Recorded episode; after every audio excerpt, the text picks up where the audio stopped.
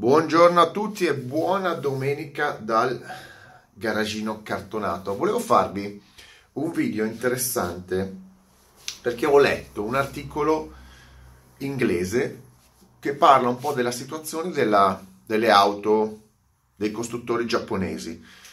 Eh, ovviamente nessun inglese parlerà dei marchi italiani perché considerano già l'automobile italiana morta, eh, lo dico anch'io però quella giapponese, essendo il secondo esportatore di auto al mondo, dovrebbe essere una, una, diciamo, un'industria molto attiva.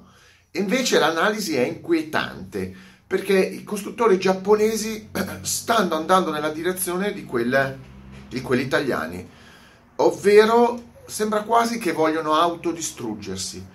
Cioè il Giappone che è la terza economia del mondo, terza, non è l'Italia, terza economia del mondo, secondi esportatori di auto al mondo dopo la Germania, primo, primo, comunque primo, secondo paese per tecnologia, sviluppo di tecnologia in generale, è il primo paese per brevetti, è il primo paese per engineering, è incredibile come stia avendo un'evoluzione, una involuzione mostruosa. Vabbè, uno dice, ma eh, il Giappone è pieno di marchi. Sì, è pieno di marchi, ma sono in condizioni disastrose. Sono marchi che ci sono, sono alcuni separati, non è come, ecco, non è come l'Italia. L'Italia, la, gli agnelli con la Fiat hanno distrutto. Gli agnelli hanno preso tutti i marchi, non volevano concorrenti, hanno schiacciato gli altri concorrenti, quando sono, erano agonizzanti li hanno presi e li hanno finiti.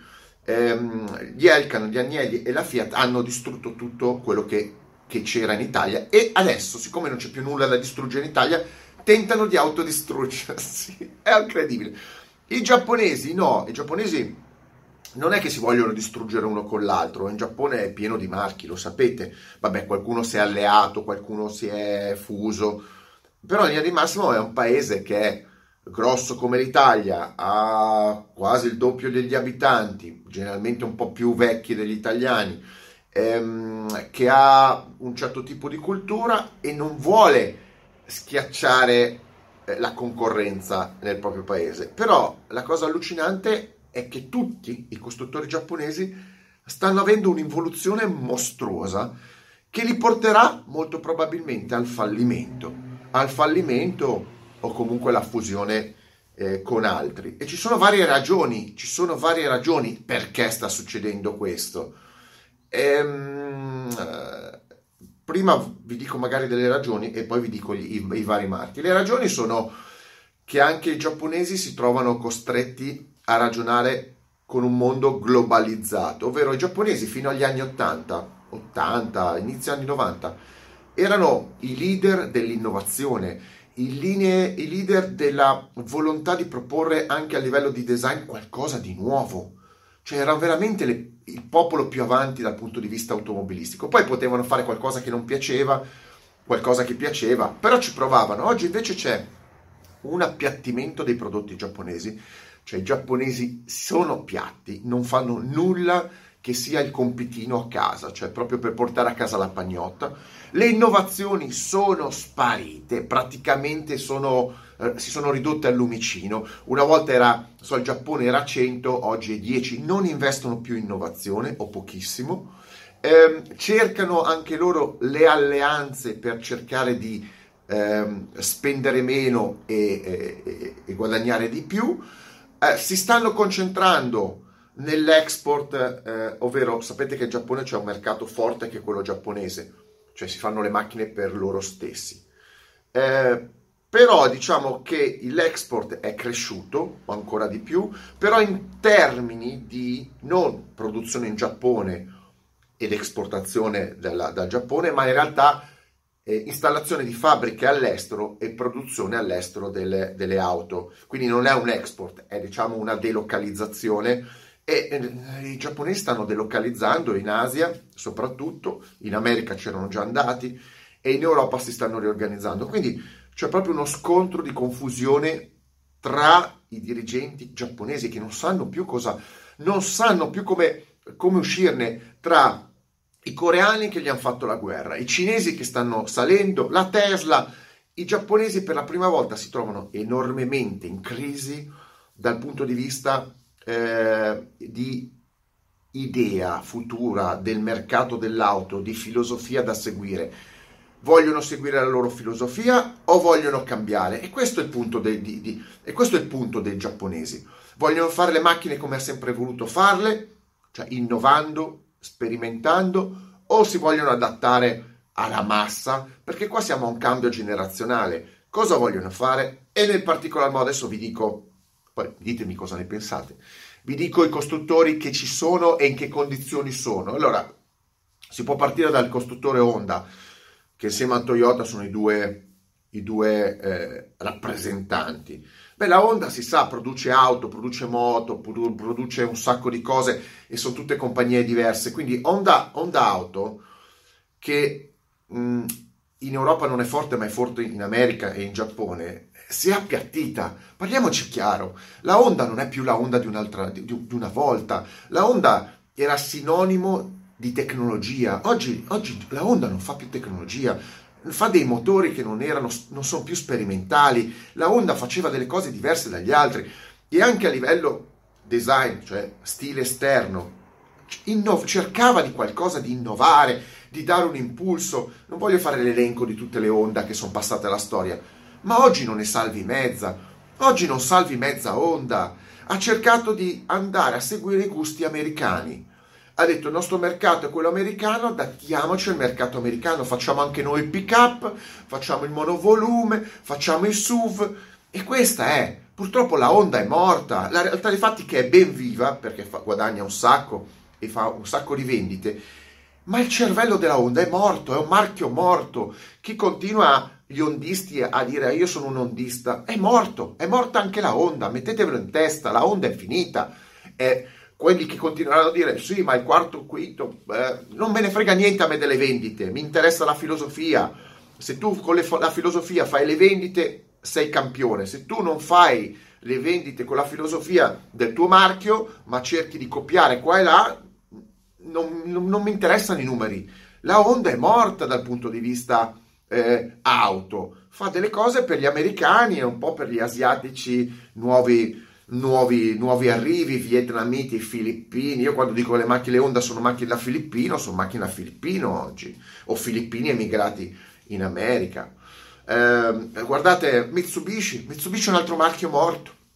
Mitsubishi è marchio morto, fa due SUV, tre SUV, fa quattro pick-up, ma è morto, anche lì è stata assorbita dalla Renault parzialmente, Nissan, morto, un marchio tecnologicamente morto, è lì, sono il simbolino, ma non fa più auto sportive, non fa più fuoristrada, non fa più nulla, è un marchio morto, quindi uno, ah ma a me piacciono le Mitsubishi, sì, Mitsubishi di 15 anni fa, di 20 anni fa, quando erano grandi macchine, oggi le Mitsubishi sono mediocri, prodotti che potrebbe fare qualsiasi cinese in qualsiasi parte della Cina e non cambierebbe niente. Prodotti mediocri.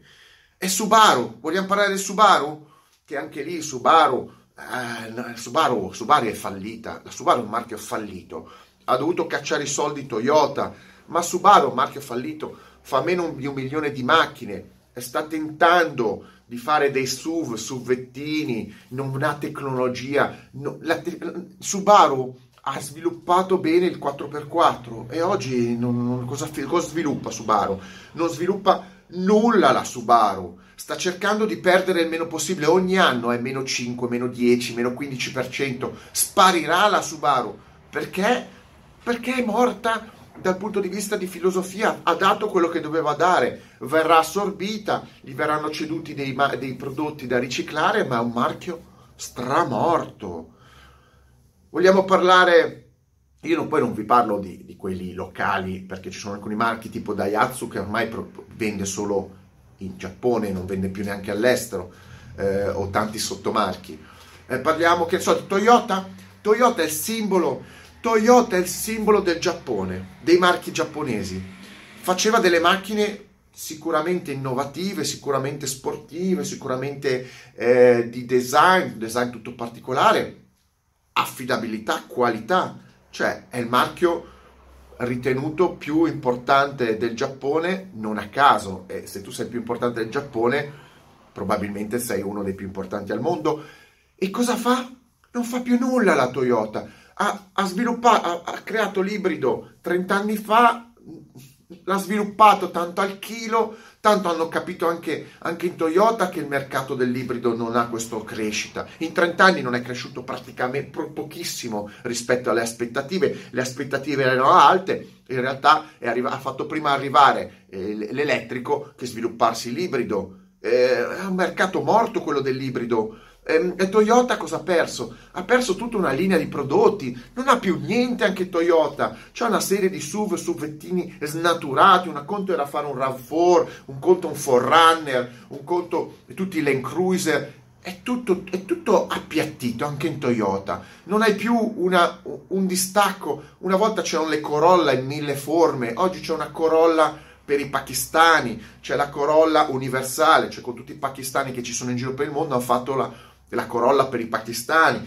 poi hanno fatto la Corolla per i vietnamiti, ma no, o per gli americani. Ma capite che è tutto globalizzato anche in Toyota? Non vedete che l'unico prodotto interessante che poteva fare la Supra l'ha dovuta, ha dovuto ricarrozzare una BMW, ma la Toyota che ricarrozzava una BMW, ma la Toyota se le faceva da sola le macchine e così via. Ha preso il progetto insieme alla Subaru, ha detto vabbè ti do due lire, facciamo il progetto assieme ma è, la Toyota fa fatturati enormi, è uno dei più grandi colossi, ovviamente non fallirà mai, ma di prodotto è già fallito. Fa delle, medie, fa delle macchine mediocri dal punto di vista dell'interesse, ma qualitativamente superiori, eh, andranno avanti un milione di chilometri, ma sono, sono, dei tombini. La Toyota produce dei tombini, tolti due fuoristrada che ancora tiene prodotti per l'Africa, per gli Emirati, la serie 76 dell'En Cruiser, l'FJ Cruiser. Ma tutto il resto sono tombini, rendiamocene conto, la Toyota non farà mai più auto sportive di un certo tipo, si riduce a rivestire, a rivestire le macchine degli altri. E cosa devo dire? Devo parlare di Nissan, Nissan, non ci fosse la Skyline, la GTR, Skyline, la GTR sarebbe il peggiore, probabilmente il peggiore marchio oggi esistente giapponese, non fa nulla, fa sempre gli stessi scatoloni eh, riciclati con la Renault, ma questa, ma questa, ma questa è, la, è, la, è la, la famosa industria giapponese dell'auto. Sono dei clonatori di se con prodotti qualitativamente mediocri affid- dal punto di vista di affidabilità eccezionali, materiali scarsi, mediocri eh, o comunque non hanno mai progredito, stile anonimo, prima avevano delle eccellenze eh, stilistiche particolari, cioè qualcosa che diceva guarda che è una macchina strana, è una macchina giapponese, ma te ne rendevi conto e comunque era gente che andava nei settori. Ecco, rimaniamo a parlare di Suzuki e Suzuki vive, fa pochi numeri, ma vive col successo del Jimny. Questo dovrebbe far pensare del Jimny e della Swift, che è un marchio, se ha una filosofia, tutto sommato va avanti. Jimny, Swift, mh, mm, eh, la Vitara. Ma la Suzuki è troppo piccola, non fa numeri, c'è anche fare i numeri con le moto. Ma eh, fallirà la Suzuki verrà venduta, verrà assorbita perché non può stare sul mercato con pochi numeri. E anche la Mazda la Mazda è l'unico marchio giapponese che attualmente sta tenendo un po' a galla l'innovazione giapponese che non c'è. L'unico prodotto che fa eh, eh, eh research e, design eh, eh, o technology, vedete come volete voi, è la Mazda. Ma la Mazda fa pochissimi, fa, già, era già a rischio fallimento con la Ford, fa, fa pochissime auto, eppure si impegna a fare ricerca sia di stile, di design, che di tecnologia con i vari motori Sky Active, rotori, eccetera. Eh, ma la Mazda dovrebbe essere l'esempio da seguire. E invece l'esempio da seguire sono la Honda e la Toyota, che sono i più grandi e che probabilmente si porteranno a casa tutti i piccoli, perché ovviamente i giapponesi tentano di comprarsi fra di loro. Il, eh, il Giappone, il regno giapponese, tenderà a, a convincere i giapponesi a comprarsi fra di loro ma questa è alla fine anche. Guardate che quello è un po' così. I giapponesi sono arrivati 30 anni dopo gli italiani, gli italiani erano forti negli anni 60, i giapponesi sono venuti fuori negli anni 80-90. Ma gli italiani sono falliti adesso come marchi, ma i giapponesi sono prossimi a fallire. sono già nella direzione perfetta, è una ruota che gira. Anche i giapponesi stanno subendo un'implosione totale, soprattutto perché hanno avuto purtroppo talvolta eh, la eh, necessità di portarsi dentro e contaminare la propria filosofia, la filosofia di vita giapponese è quella giapponese, si sono portati all'interno dei managers. I manager fanno disastri. I giapponesi si sono portati all'interno delle proprie aziende manager stranieri. Per impiantare fabbriche all'estero si sono portati manager tedeschi, inglesi, olandesi, americani e questi dall'interno hanno cambiato i giapponesi hanno convinto i giapponesi a muoversi in maniera diversa. È il più grande errore.